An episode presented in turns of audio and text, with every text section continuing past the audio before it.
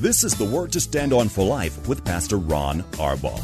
Your word is sharper than any two-edged sword. And it cuts deep into my heart. The Word to Stand On for Life is a radio ministry of Calvary Chapel in San Antonio.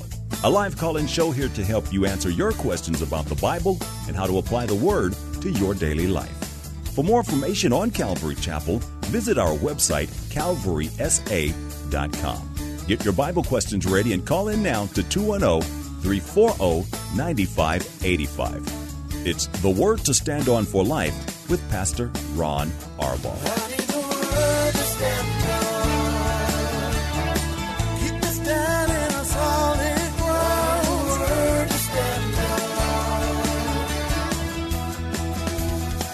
Welcome to the show, the Monday afternoon program as we begin a new week. I'm Pastor Ron Arbaugh from Calvary Chapel in San Antonio, Texas, and this is the Word to Stand On for Life, a program we've dedicated to taking your phone calls and answering your Bible questions, life questions, um, take prayer anything that's on your heart. We, we want to open our hearts and do the best that we can.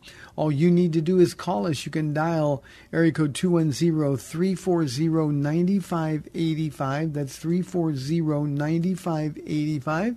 If you're outside the local San Antonio area, you can call uh, toll free at 877-630-KSLR. Numerically, it's 630-5757. Uh, you can email questions to us by emailing questions at calvarysa.com, or you can use our free Calvary Chapel of San Antonio mobile app and send the questions in that way. If you are driving in your car, the safest way to call is use the free KSLR mobile app. Just hit the call now banner at the top of the screen, and everything else will be hands free. You'll be connected directly to our studio producer.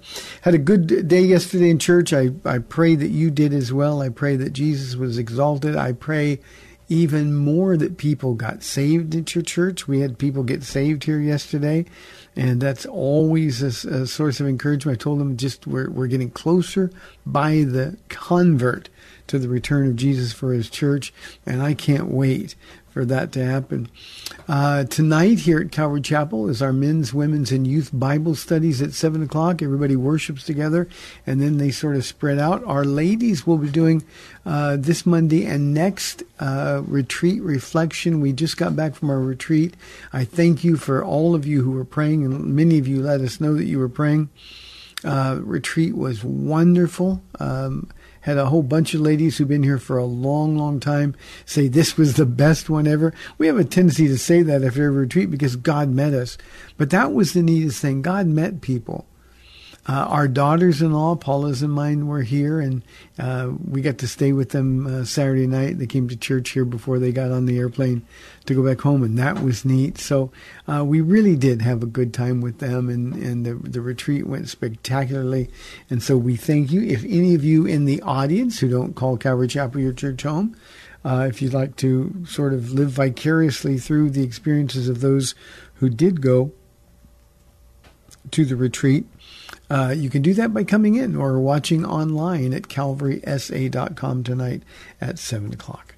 Well, let me get some questions that have been sent in while we await your phone calls, and we'd love you to call. This one is from Mo uh, from our email inbox. Uh, he or she, and I don't know which, says, Our preacher says it's impossible for those with material wealth to go to heaven. So my grandfather has been frantically dispensing with his assets primarily to the church. What constitutes material wealth beyond the threshold for admittance? Uh, example, a particular percentile of the population. The preacher says her 2020 Bentley, and I don't can't pronounce the name of the model, is not hers but leased through the church. So I guess that is to to uh, for for us to understand that it's okay for her to have a 2020 Bentley, a luxury automobile. Mo, there's so much wrong with with um, the the short.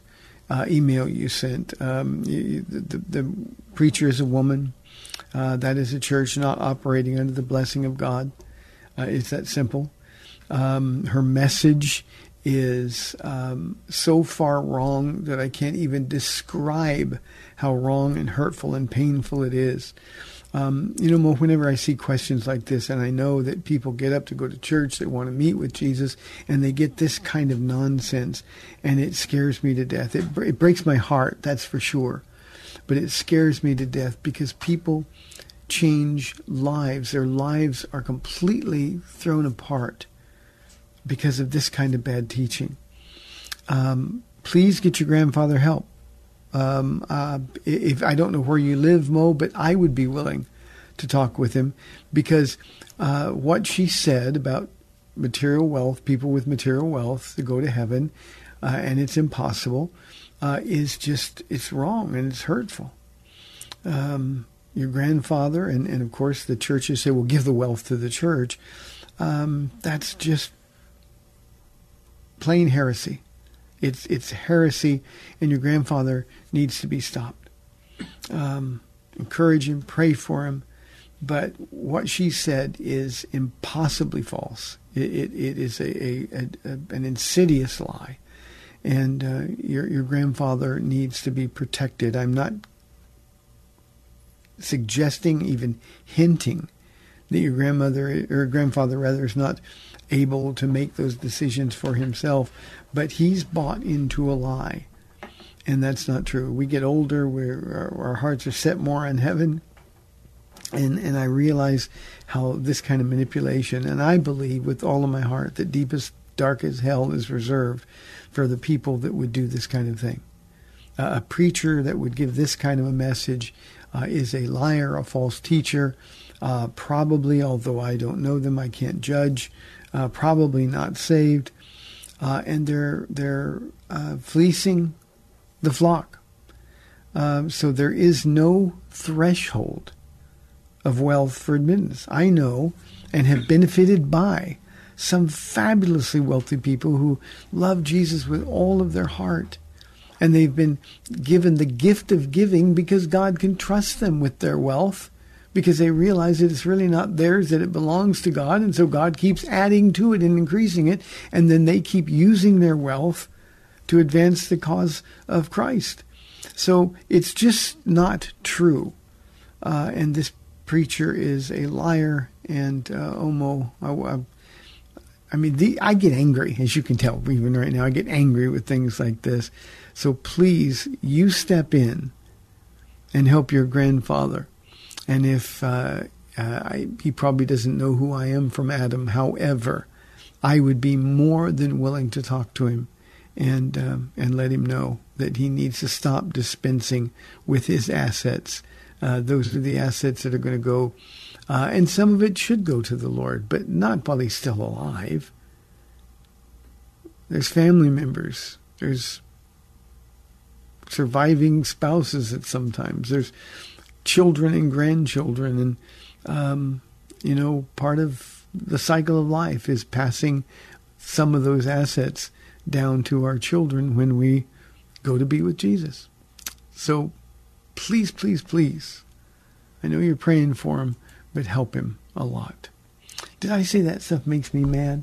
Man, that just I, I when when Jesus is misrepresented to that degree, and as a pastor, I've had to deal with that for so many years, and I've seen the the damage.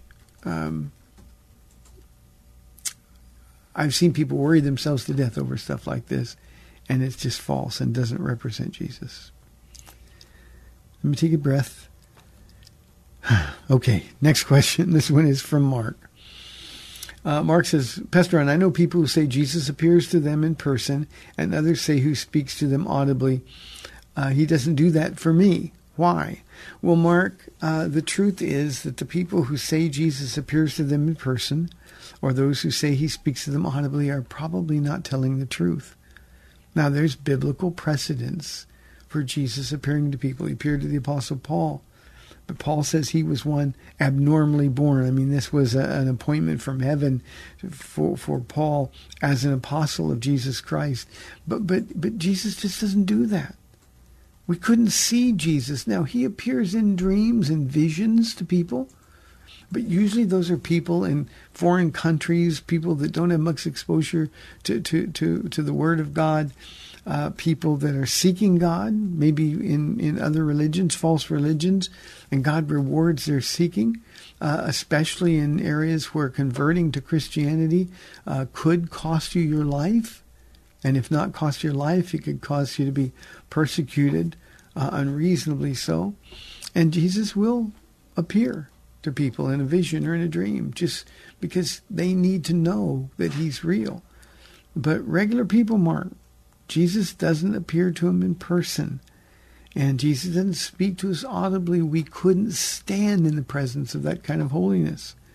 So, what I'm trying to communicate to you, Marcus, don't worry that he doesn't do that for you because he doesn't do that for anyone. And we get these crazy charismatic churches, people who are poorly taught the Bible, and they just believe these stories. I remember when I first got saved, Mark, uh, I just assumed everybody inside the church was telling the truth. And I found out that was not true. And it really, really broke my heart. And, and yet, the realist in me had to deal with well, why would they be lying? And a lot of times people just want to feel more spiritual or appear more spiritual than they are. And uh, it is a, a sin. They shouldn't do it. But um, the bad fruit from it is people like you, Mark, who stress out over why Jesus won't appear to you. Let me tell you a funny story on myself, a little embarrassing, but funny nonetheless. I, I for years, when I read of Paul's trip to heaven in 2 Corinthians chapter 12, for years and years and years and years, I would pray every night as I go to bed, Lord, um, take me to heaven to see you. You know, I had so much going on in my life, and I just thought, well, how do I know I'm in the will of God? Or even as a pastor, when we began, you know, how do I know I'm making the right decisions? Um, uh, did I hear from God, or is this for me? And when circumstances made it appear as though uh, things were. Um, like made it appear like I'd frankly made some horrible choices. I just say, Lord, I know I'm not worthy. I'm not the Apostle Paul. But take me to heaven just so I can know if I'm doing the right thing. Tell me yes, tell me no. I'll repent, I'll change direction, anything, but I need to know. Uh, all those years of praying, and I mean nightly, he never came and took me to heaven. The Apostle Paul even said he wasn't permitted to tell others about the things that he'd seen and heard. And yet people falsely and boastfully brag about Jesus appearing to them in person. Mark, you are the case that's normal. They're not. So I hope that comforts you a little bit, Mark. Thanks very much. Neil asks, How do Jews receive forgiveness if there is no sacrifice for sins? Uh, obviously, Neil, they don't. Uh, there is no forgiveness apart from Jesus Christ. We know that.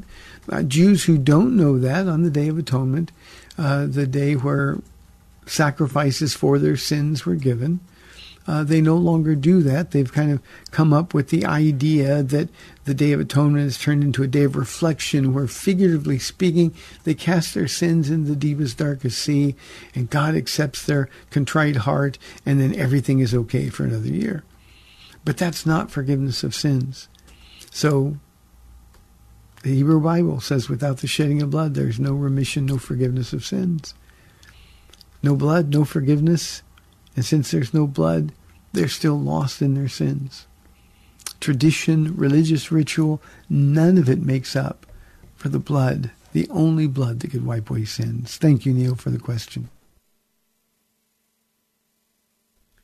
340-9585. Neil, one other thought. I get a lot of heat every time I answer a question about Jews. No, they're God's people. They don't need Jesus to get saved. They do. They do. If they didn't, what Paul wrote in the first four verses of Romans chapter 9 would make no sense at all.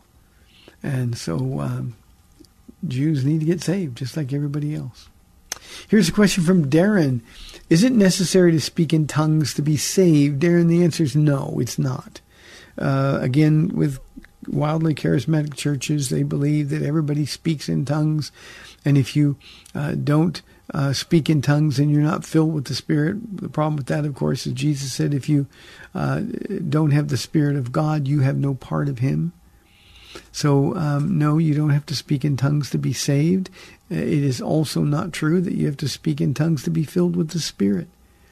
And again, because of bad Bible study, bad Bible scholarship. Well, in the book of in the book of Acts, on the day of Pentecost, everybody spoke in tongues at the same time, but but that was just that one time. That was the entrance of the Holy Spirit into the world to establish the church. So, like a grand entrance, you only have to have a grand entrance one grand time, and the Holy Spirit did it. It's also interesting, Darren, that people who believe that or or, or uh, keep this false teaching going, they don't say anything about you have to see cloven tongues of fire or hear the sound of a rushing wind because all of that happened at the same time.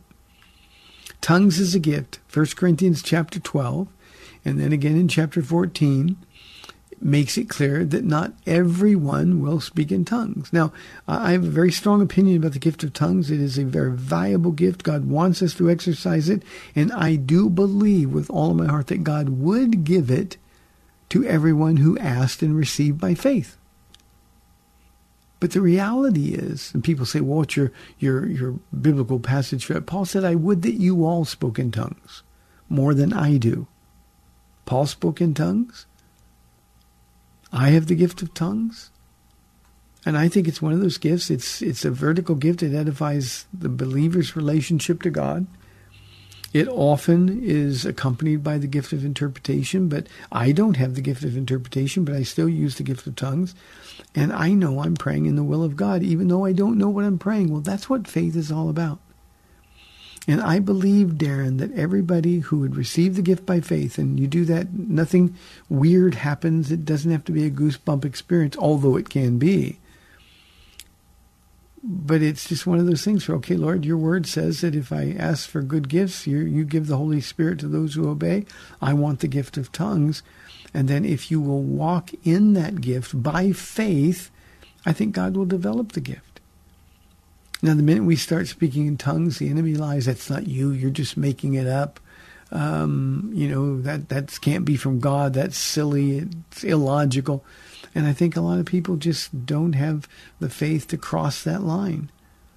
Again, I want to say this clearly. I believe God will give the gift of tongues to anybody who, who will, by faith, receive it and practice it.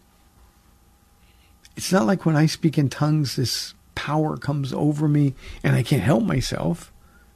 We need to remember that self control is also a fruit of the Spirit. But it's a gift that when I decide to use it, I know that I'm in the perfect will of God. And I'm okay to trust God if I don't understand what I am saying. I've asked for the gift of interpretation, as we're told to, but haven't received that. But the gift of tongues is an important personal gift that edifies, strengthens your relationship with our God. But having said that, people that do not speak in tongues have not received the gift. They still have all the Holy Spirit they can, and in their lives, no doubt, they're demonstrating a lot of spiritual gifts. It's just that one doesn't make sense to them. They can't receive it. But you don't have to speak in tongues to be filled with the Spirit. You don't have to be to speak in tongues to be saved. It is a gift for us to enjoy, given by a Father who loves us infinitely so. You know, Darren, when uh, I got saved, uh, I got the gift of tongues uh, pretty quickly. I, I don't remember the exact time frame, but but it was I think weeks rather than months. And I received the gift of tongues. And uh, Paula didn't have the gift of tongues, and she'd been saved for a long time. She'd prayed for me for 13 years. But um, um, we went to a church. It was a false teaching church, and I didn't know what was false teaching back then. But um, they basically said that if you don't speak in tongues, you're not saved. You don't belong to Jesus. And so at the end, they gave an invitation to get saved, to become a member of the church, and to get the gift of tongues. And, and Paula went forward. I was proud of her for going forward. Uh, but but they took her in a room, and the words they used were going to prime the pump. In other words, they're going to yabba dabba do, yabba dabba do, yabba dabba do, and, and that's what I call speaking in tongues falsely like that. Um, and and and they were putting pressure on Paula squeezing her shoulder, getting really close to her and telling her to say things. And finally, she just said something to, to, to get out of it. And they all congratulated themselves like, like well, we got another convert. Uh, and, and that bothered Paula, and she was torn up because she just said, well, why didn't I get it? If God would give it to me, what's wrong with me kind of thing. And, and we just decided, okay, I, I didn't have any answers and I'm a brand new Christian. And I just told her, I said, look, we trust God. He's going to give you the gift. And I came home one day from work and she'd been in the bathtub for hours. I don't know how many hours. She just said hours and had a candle lit. She wanted to meet with the Lord and she was speaking in tongues like crazy. God gave her the gift just because he knew that at that point she really needed it. And um, obviously, you have the gift, you always have it. So I hope uh, that answers your question, Darren.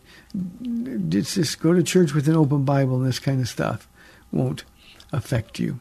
340-9585 and we would love to have your calls and questions. You're more interesting than I am. We've got about four minutes left, I think, in this half of the program. Jean asked the question, Pastor Ron, what is the biblical view of transgenderism?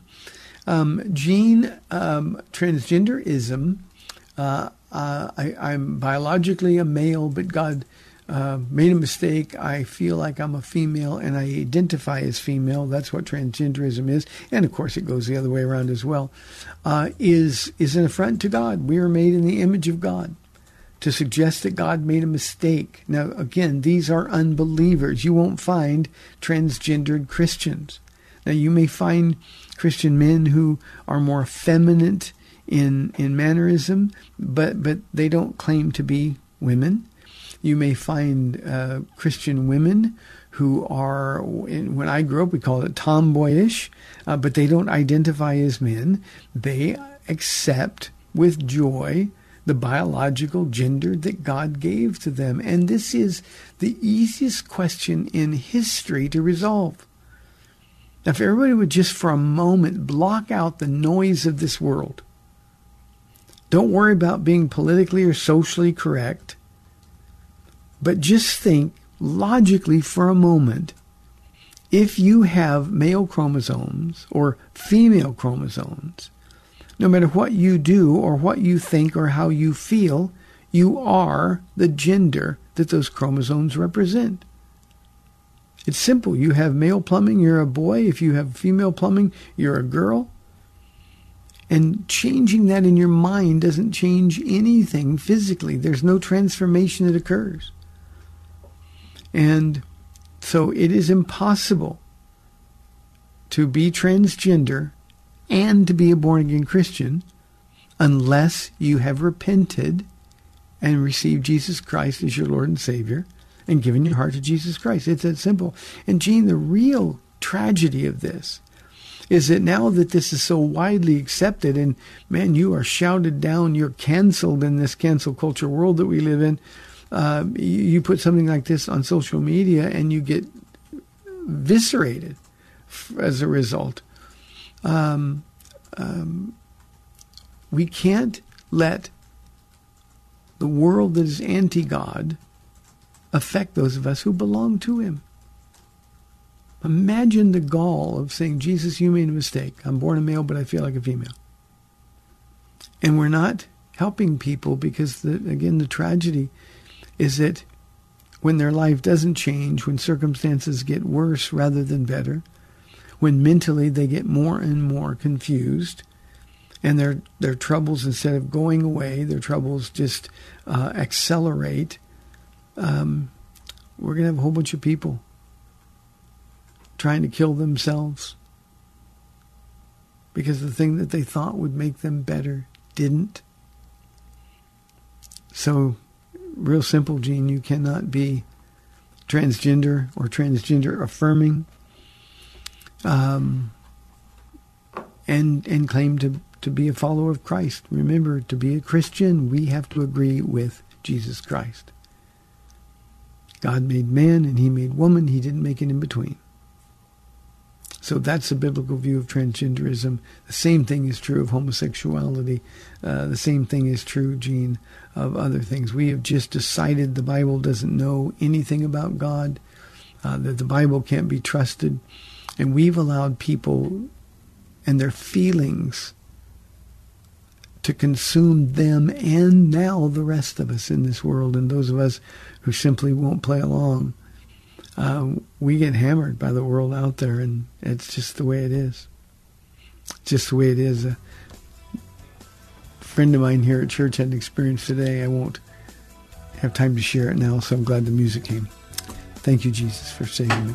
Hey, we'd love your live calls and questions. 340-9585 or toll free 877-630-KSLR. We'll be back in two minutes.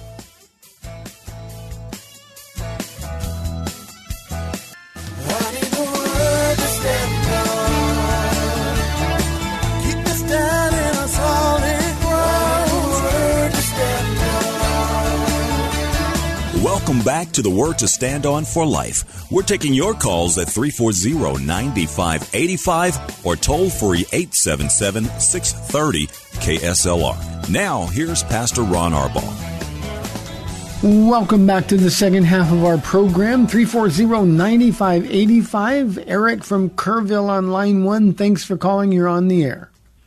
You know, I lived in California for a while, and I went to this church, and um, there was this guy there who was a, who was a member of the church, and while he was there, he transitioned into this female, and he got ostracized for it.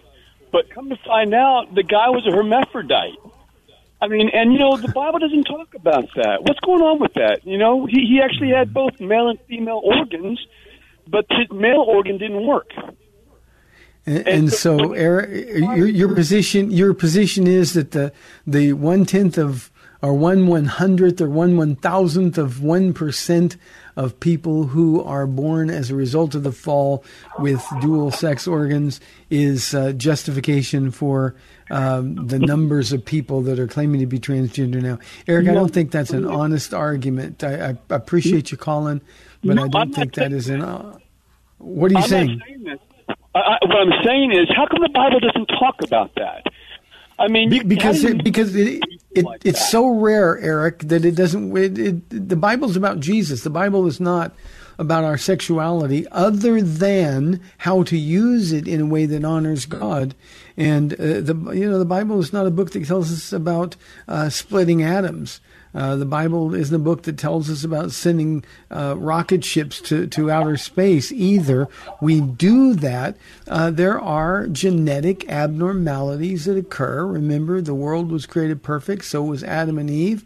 And when sin entered the world, the fallen world, those are the kinds of things that, that occurred. So um, it, it's it's it's like somebody who's born with Down syndrome or somebody who's born. Uh, I had a baby brother who was born with encephalitis. His brain was on the outside of his head. Um, we have babies born with defects all the time. Those are things that happen in a fallen world, but it has nothing whatsoever to do with the argument on whether or not somebody is transgender. Thank you, Eric. I appreciate the call. 340-9585 for your live calls and questions. One of the difficulties in discussing this from a biblical point of view is there's always going to be somebody who is going to throw up that one exception that they read about in some obscure online place. Um, the truth is, sexuality is easy to understand uh, if we are in Christ. If we're not in Christ, then we're going to pervert our sexuality uh, like we do everything else. Here's a question from Fred. He says, uh, Pastor Ron, in my old church, I'm now out. We were told to have big faith, always growing. But Jesus said we need mustard seed faith, a small amount. Why is the difference, and why did Jesus talk about moving mountains? Fred, I actually love this question, and I thank you for it. Our faith from the day we receive Jesus Christ and begin walking with Him ought always to be growing. It ought always to be growing. Now, I'm not talking about saving faith, because once we're saved, that's the faith that, that was once and for all delivered for the saints. It's the faith that saves because God has given us grace, unmerited favor. Um, so we have faith to be saved. And, and all we have to do is respond that little bit of faith as the Spirit of God comes alongside us. But from that point forward, Fred, our faith needs always to be growing. We need to be exercising our faith. We need to be practicing trusting Jesus. And that's what living faith is, not saving faith, but living faith is actively trusting God. That means when God uh, sends you in a direction or God gives you a, a spiritual gift, He expects us to use it. Um, he asks us to take little tiny steps of faith. And as we take those steps of faith and God blesses those steps of faith, then we theoretically should have greater faith the next time he asks us to do something.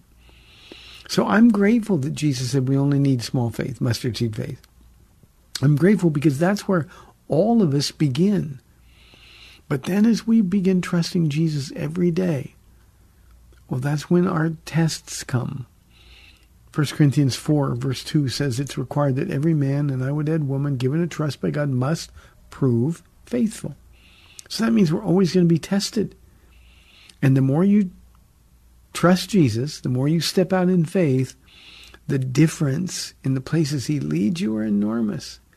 Paula was sharing this story on the radio program, I think just a little over a week ago, when when uh, the Lord asked us uh, to uh, to pay for somebody else's radio program uh, when we couldn't even pay rent when we first got here. And she was she thought I was crazy, but I knew that's what God wanted. She went in, God, you got to talk to this man kind of thing. But but we took that step of faith. Now it seems silly. It was like four hundred dollars a month. Or no, it was six hundred dollars a month. But but it, it seems silly because we've taken so many huge steps of faith now. But you see, it was those little steps of faith at the beginning that helped our faith grow so we could be at the place that we are now. So, whether you're a church, whether you're a, a, an individual, we all of us need to walk by faith rather than by sight. And when we do that, God is pleased with us, according to the negative uh, version of Hebrews 11:6. And when he's pleased with you, he goes before you and he does marvelous things and you begin to experience his power. I tell Fred, I tell our church here all the time, that um, um, unless God is moving through you, not just upon you, but moving through you, you never get to see the hand of God move. But once you see the hand of God moving through you, it creates an appetite, a spiritual appetite that says, I want more. I want more. And I'll just speak personally for, for me and our church, Fred.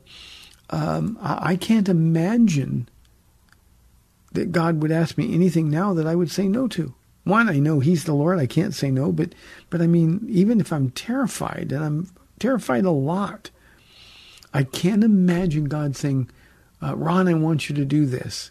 And me saying, but Lord, I'm too afraid. I just can't imagine how this could be possible. And because I've said yes, I've been able to see now for 30 years the hand of God move through me. And that's not boasting on anything or anyone but Jesus. But we're the vessels that he uses, and we've got to take those steps of faith, and our faith needs always to be growing.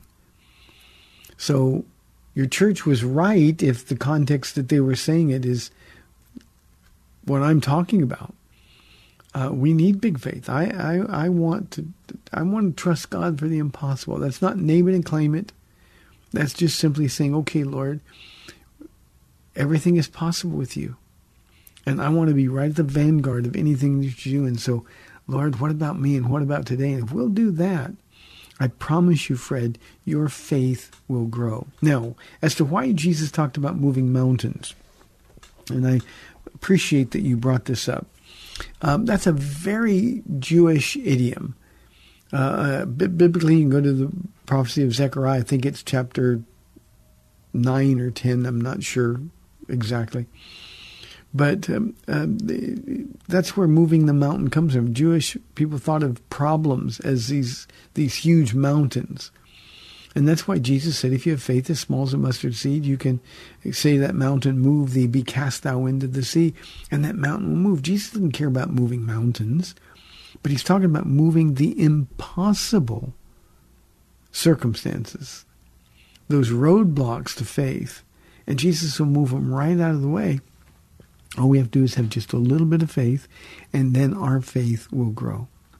Nehemiah is a good example of that, Fred, because in Nehemiah, when God gave him this burden for uh, the, the condition of his city, they were defenseless, the walls were torn down, and Nehemiah went to uh, went to Jerusalem, and he went out all by himself at night.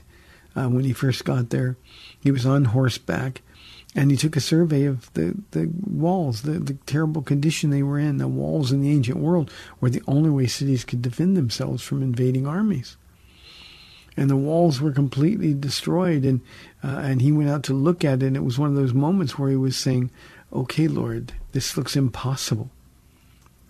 I can't do this. Maybe I bit off more than I could chew, but I'm here because you sent me. And that impossible condition of the wall um, was met with a miraculous move of God's Spirit. And that's what God wants us to do by faith. So, Fred, thank you for the question. I appreciate it. Here's an anonymous question. It says, For believers, Pastor Ron, what do you think about prenuptial contracts? Um, anonymous, I'm not a fan of them. I, I, I think if you um, don't understand that in a marriage, a Christian marriage, two become one, it doesn't say two become one, but one gets to keep their stuff from before they became one. Um, uh, I think if you are unwilling to trust that this is the man or the woman that God asked you to marry, uh, I think there ought not to be a prenuptial agreement.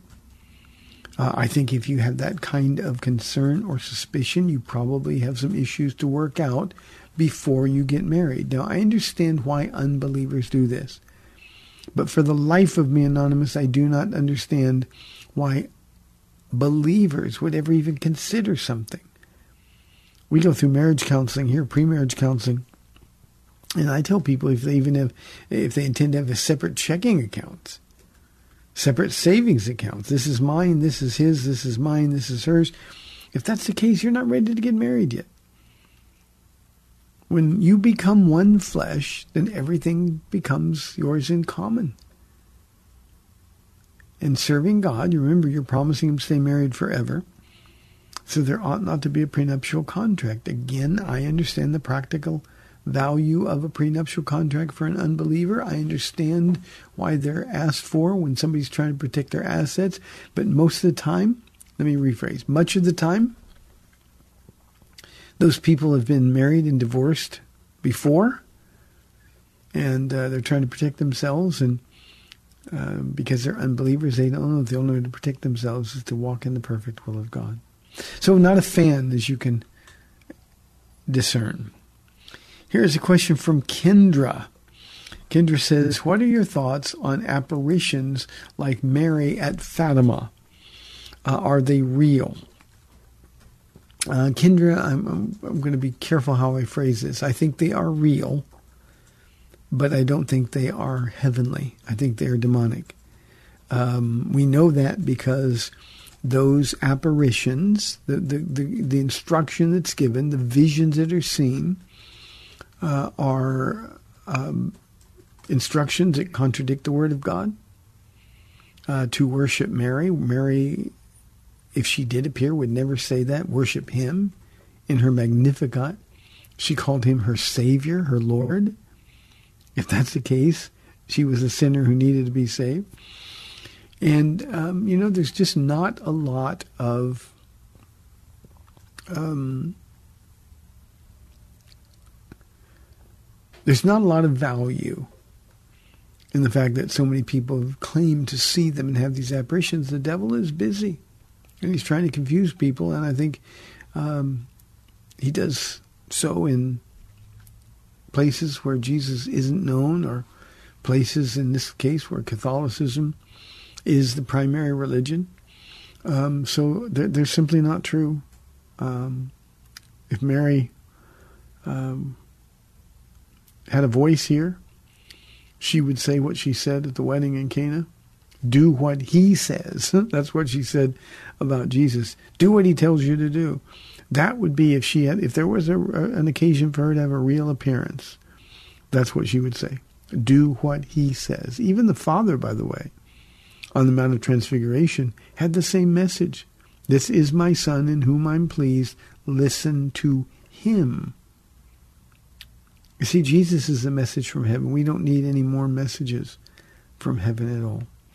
So, Kendra, I hope that answers your question.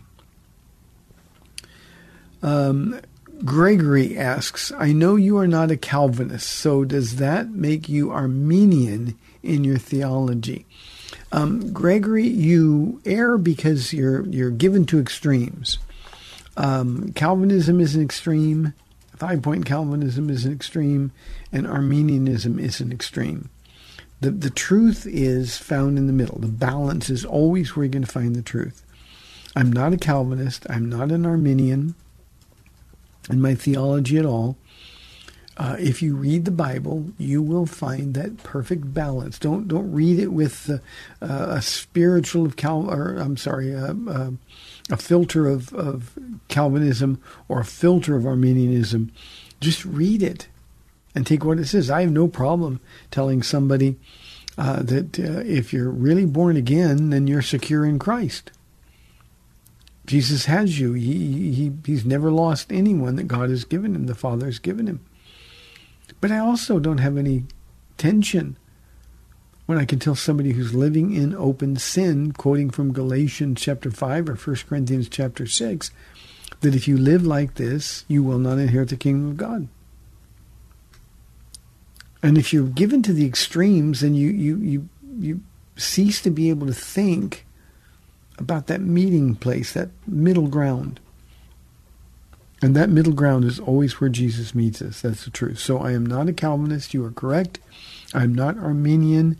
And you don't have to be one or the other. And if you are either of those positions uh, doctrinally, then you've taken an extreme position and you're going to find there's all kinds of holes in it. There's all kinds of problems.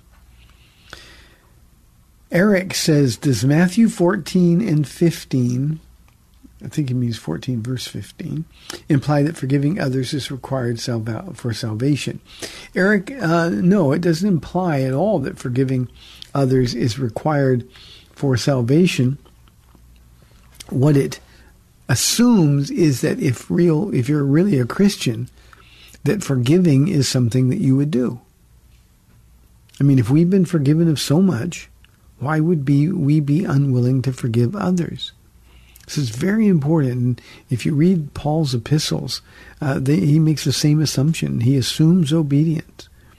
Jesus is simply saying that when you belong to the kingdom of God, you who have been forgiven of so much, you will then be a forgiver of others regardless of what it is that they've done.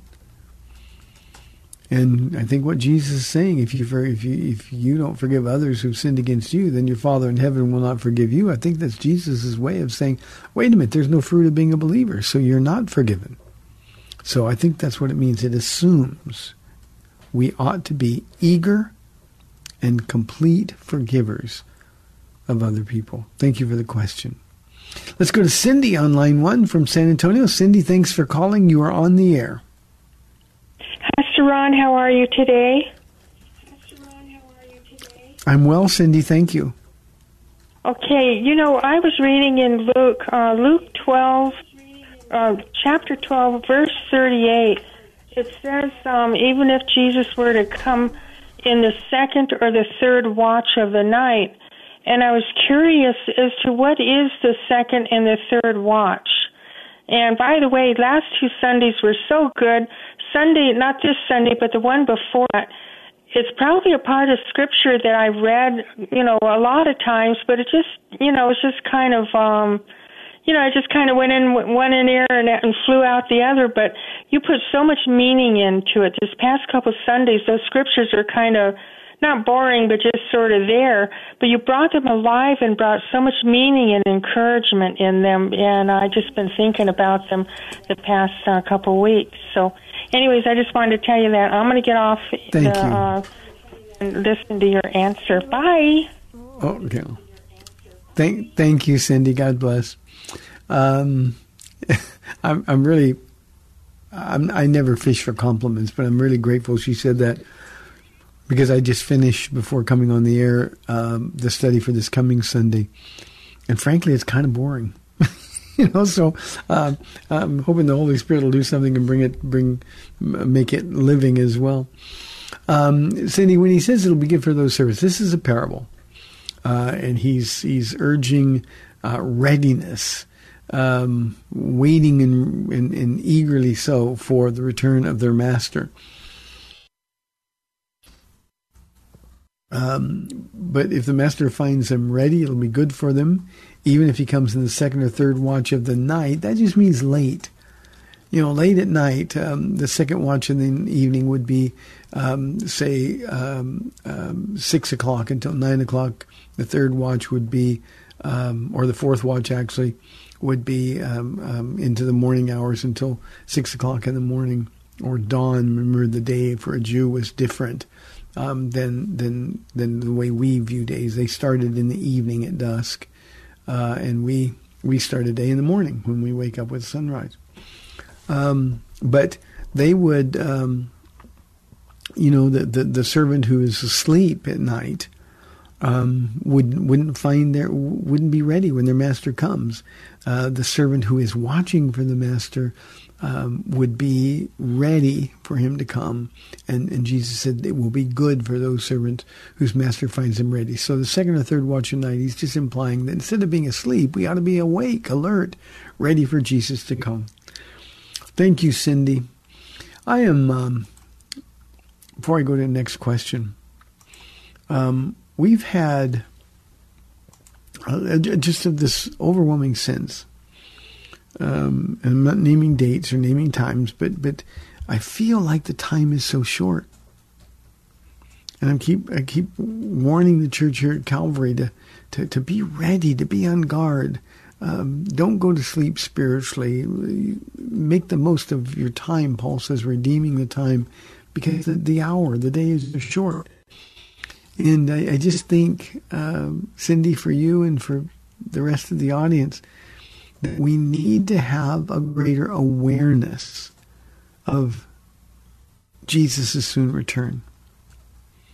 It's there's such a, an urgency now in my in my heart and mind, and I've always been urgent about this, but it's it's almost like God has ratcheted up, and and and as it becomes more urgent, I find myself longing to be in His presence more and more and more.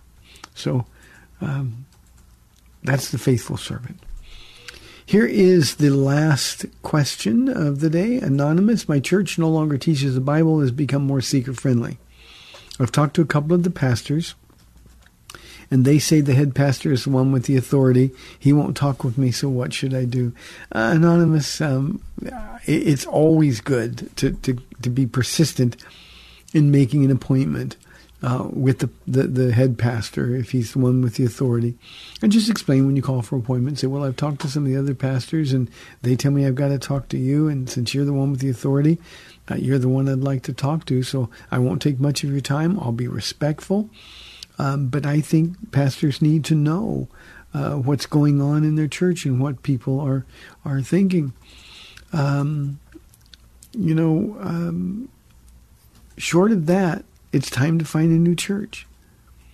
You know, again, we live in a time when people are going to seek teachers who will tickle their ears, who won't tell them the truth because the truth is hard to deal with.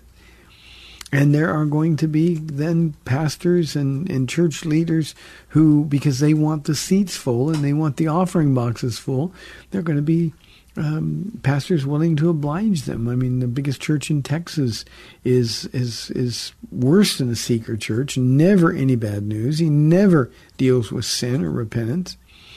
And what we've got to do is is we got to decide that, that that's not the kind of food I want to partake of. So uh, I'm sad for you that your church has gone from teaching the Bible to being seeker friendly. Um, but now you need to be seeker friendly. You seek Jesus and let Jesus be the one who leads and guides and directs you. And he'll take you to a, a church uh, anonymous that that will be faithful to teach the Bible. And there's so many of them. You know, we get the calls about the seeker churches and the churches that are false teaching churches. But there are a lot of faithful pastors, and they're not necessarily in big churches, but there's a lot of faithful pastors who are going to break down the word verse by verse. And sometimes they're going to do it. They do it differently than we do here, which is fine. But um, you can find solid Bible teaching wherever it is that you live. So it's time to separate from your old church and let the Lord um, invigorate you with with doctrine, invigorate you with um, directions and instructions. Uh, I, I think that's important. So I know it's hard to say goodbye to old friends and old churches, but um, try to talk to the head pastor. Um, but he's probably not going to change the decision they've made to become seeker friendly. Uh, so what you do is you go out and you find a church that will equip you to do the work of ministry. So that's the last question for today. Um, remember tonight at 9 o'clock we have our men's and women's and youth Bible studies at 7 o'clock. I said 9 o'clock, but I meant 7 o'clock. At 7 o'clock, the ladies are going to do a retreat reflection. It's always a blessing to hear what they have to say about what the Lord spoke to their hearts while they're away. May the Lord bless you and keep you. Lord willing, I'll be back tomorrow at 4 o'clock on AM 630 The Word. We'll see you then. Thanks for spending this time with Calvary Chapel's The Word to Stand On for Life with Pastor Ron Arbaugh.